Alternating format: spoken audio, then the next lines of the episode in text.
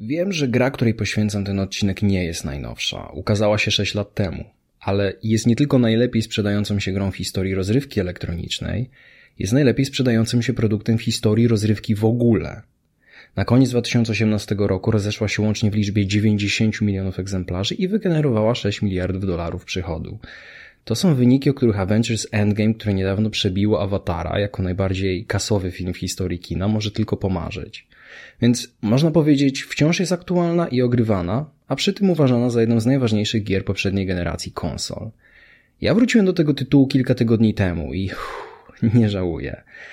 Tym razem w oczy rzuciło mi się pięć nieoczywistych rzeczy, pośród tysięcy innych, które twórcy z Rockstar Games zrobili naprawdę świetnie. Inaczej niż zrobiłoby to wielu innych producentów. I ten odcinek poświęcam właśnie im, jako mój mały hołd dla tej gry. Nie będzie o tym, że świat gry jest duży, że modeli samochodów jest wiele, a bohaterom klapią klapeczki i 300 innych szczegółów, które mogłeś przegapić.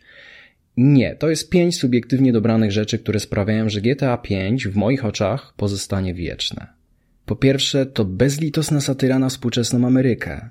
Nie jest to nowum w przypadku gier serii GTA, bo Szkoci z Rockstar Games od zawsze wyśmiewali amerykańską kulturę konsumeryzmu, ale tym razem wznieśli się na wyżynę kreatywności w swoim szyderstwie. Kpią przede wszystkim z idei amerykańskiego snu i tego, że każdy w Stanach Zjednoczonych może stać się kimś. Włącznie z głównymi bohaterami, w tym Michaelem, dla którego amerykański sen okazał się koszmarem, kiedy został objęty programem ochrony świadków, i Franklinem, który ten amerykański sen dopiero próbuje wyśnić. Ale mamy też niedorzeczną rywalizację między agencjami przypominającymi FBI i CIA. Mamy bezsensowne i nie przynoszące żadnych rezultatów tortury, których dokonują na więźniach o ciemniejszym kolorze skóry. Mamy korporację, która wygląda jak Facebook i w której pracownicy nie różnią się zanadto od bohaterów serialu Silicon Valley z HBO, czyli Większość czasu spędzają grając na udawanych gitarach w powietrzu albo bawiąc się odbijaniem piłeczki od ściany, a ich boss jest takim Markiem Zuckerbergiem, tylko sprzedaje więcej bullshitu i dysponuje nieco większą charyzmą. Jest kpina z tłustego śmieciowego żarcia, na przykład Taco Bomb, a z drugiej strony jest kpina z organicznego i wegańskiego stylu życia gluten free. Dalej, reklamy w radiu zachęcają do inwestowania w prywatne więzienia, bo to pewny zwrot w przyszłości, skoro prawodawcy zamierzają przeforsować prawo, żeby wsadzać ludzi za mniejsze przewinienia. Albo że najlepszym i permanentnym sposobem na depresję i życie w pędzie jest lobotomia. Nie polecam. Jest też Weasel News, wzorowane przecież na stacji Fox News, którego hasło reklamowe brzmi Wzmacniamy Twoje uprzedzenia. Jest wyświetlany w tej stacji telewizyjny talent show Fame or Shame, w którym sędziowie poniżają i lżą uczestników ku uciesze gawiedzi. E, I jest sieć sklepów z bronią Ammunition, zresztą w każdej części GTA, która wygląda i funkcjonuje jak podziemne państwo w państwie, dla którego dostęp do broni palnej dla każdego obywatela, choćby to był minigun, jest prawem najświętszym i nienaruszalnym. Jak to ujął kiedyś Dan Hauser, założyciel Rockstar Games, GTA to Ameryka.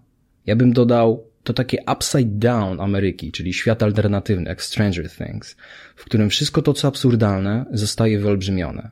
Hiperbola i satyra na najdumniejszy naród świata, który lubi o sobie mówić, najspanialszy. A grupka Szkotów z Rockstar Games mówi, nie taki znowu najspanialszy. I zarabia na tym 6 miliardów dolarów. Po drugie, Trevor Phillips. Jeden z trzech grywalnych bohaterów obok wymienionego Michaela i Franklina. Kiedy pierwszy raz grałem w GTA 5 6 lat temu, miałem poważny problem, aby zaakceptować tę postać jako jednego z protagonistów. Szalony, nieobliczalny, brutalny i kulturalny na przemian.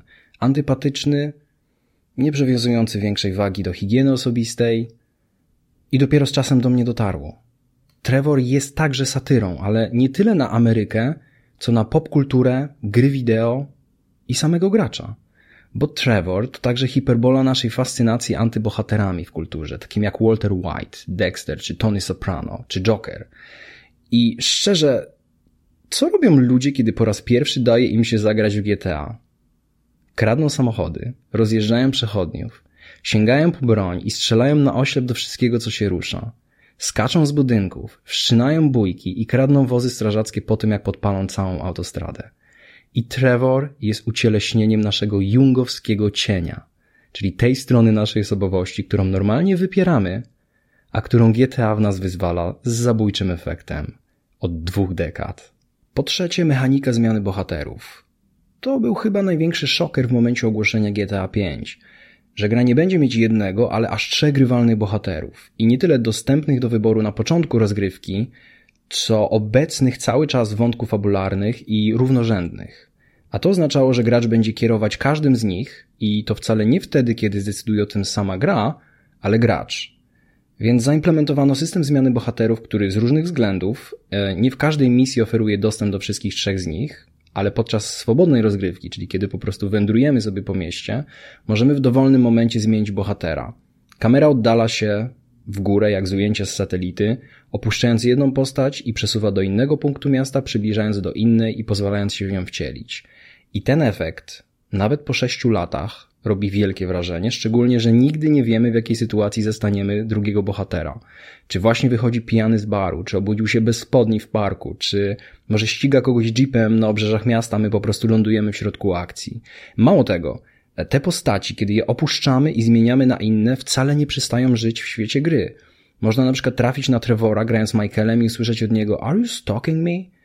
Wspomnę jeszcze tylko, że ten system działa także podczas kilku wspólnych misji i moim zdaniem zbyt małej ilości wspólnych misji, kiedy możemy zdecydować, czy chcemy pilotować teraz helikopter jako Trevor, czy może asekurować Michaela jako Franklin z pozycji snajpera, a może po prostu skradać się jako Michael między przeciwnikami. Zmieniamy postać, zmieniając jednocześnie perspektywę całej akcji i ciekawe, że nikt inny nie powtórzył tego systemu, odkąd stworzył go Rockstar przez 6 lat. Po czwarte, Nieznajomi i Dziwacy, czyli seria misji Strangers and Freaks, które pozwalają nam współpracować z jednymi z najbardziej odjechanych postaci, jakie stworzono w jakimkolwiek medium. Jak na przykład rąbnięta para starszych Brytyjczyków, która ma obsesję na punkcie amerykańskich celebrytów i wizytując w Los Santos stwierdza, że potrzebuje pomocy najpierw z kradzieżą przedmiotów osobistego użytku, ów celebrytom, a później z porwaniem jednej z gwiazd kina. Inna para dzielnych patriotów i samozwańczych strażników granicy z Meksykiem, którzy namawiają Trevora do wyłapywania przypadkowych latynosów w celu zachowania czystości narodu amerykańskiego. Zaznaczę, że jeden z tych strażników ma na imię Józef i nie wypowiada choćby jednego słowa w innym języku niż rosyjski. Mimo to czuje się prawdziwym amerykańskim patriotą i nie pomija żadnej okazji, żeby to podkreślić. Adrenalinowy junkie, czyli dziany finansista, który namawia Franklina do różnych szalonych akcji, jak skakanie kładem z samolotu, lądowanie na spadochronie i zjazd wyczynowy rowerami górskimi z najwyższego szczytu w północnym San Andreas. Albo socjopatyczny paparazzi, który gardzi celebrytami, a w rzeczywistości po prostu sam chce się stać jednym z nich. No i domorosła Ewa Chodakowska z kryzysem wieku średniego, która wypowiada wojnę mężczyznom i prowadzi ją z każdym z bohaterów w innej dyscyplinie sportowej w najmniej oczywistych momentach gry. To jest sztuka, żeby stworzyć tak fantastyczne postaci dialogi, żeby główną motywacją do gry dla gracza nie było zdobywanie jakichkolwiek punktów, ale po prostu możliwość interakcji z nimi. I wreszcie, po piąte, ostatni punkt, otwarcie GTA na mody. To jest powód, dla którego wróciłem do tej gry. Kocham modyfikacje do gier, które kocham i tak. Ale jeszcze bardziej kocham kulturę społeczności moderskich, czyli utalentowanych twórców, którzy tworzą fantastyczne dodatki i usprawnienia i dzielą się nimi za darmo z innymi. Zresztą chciałbym kiedyś zrobić serię dokumentalną o społecznościach moderów różnych gier, ale to tak na marginesie. Między innymi dzięki modowi Redux GTA, które ogrywałem, wyglądało olśniewająco. Wcale nie jak gra z 2013 roku. Ale można też grać Iron Manem i Hulkiem biegającym po Los Santos. Można wprowadzić na jego ulicy setki nowych modeli samochodów. Można grać Mario jeżdżącym na desce, albo potężnym psionikiem, który siłą umysłu rzuca samochodami jak tekturowymi pudełkami. Albo zainstalować mod, który sprawia, że jeżeli coś zbroisz, to trafisz do więzienia i musisz odsiedzieć swoje.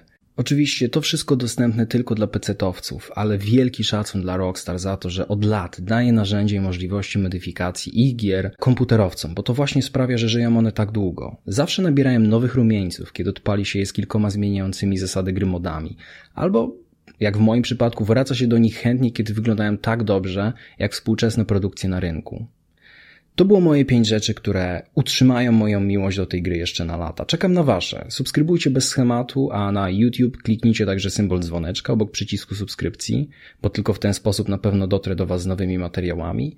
Jeżeli chcesz obejrzeć mój pierwszy mini dokument o esporcie, który dotąd widzieli tylko moi patroni, to wesprzyj mnie na Patronite. Link znajdziesz w deskrypcji poniżej, a obiecuję Ci więcej niespodzianek bez schematu. Wspiera mnie już 30 fantastycznych osób, którym serdecznie z tego miejsca dziękuję.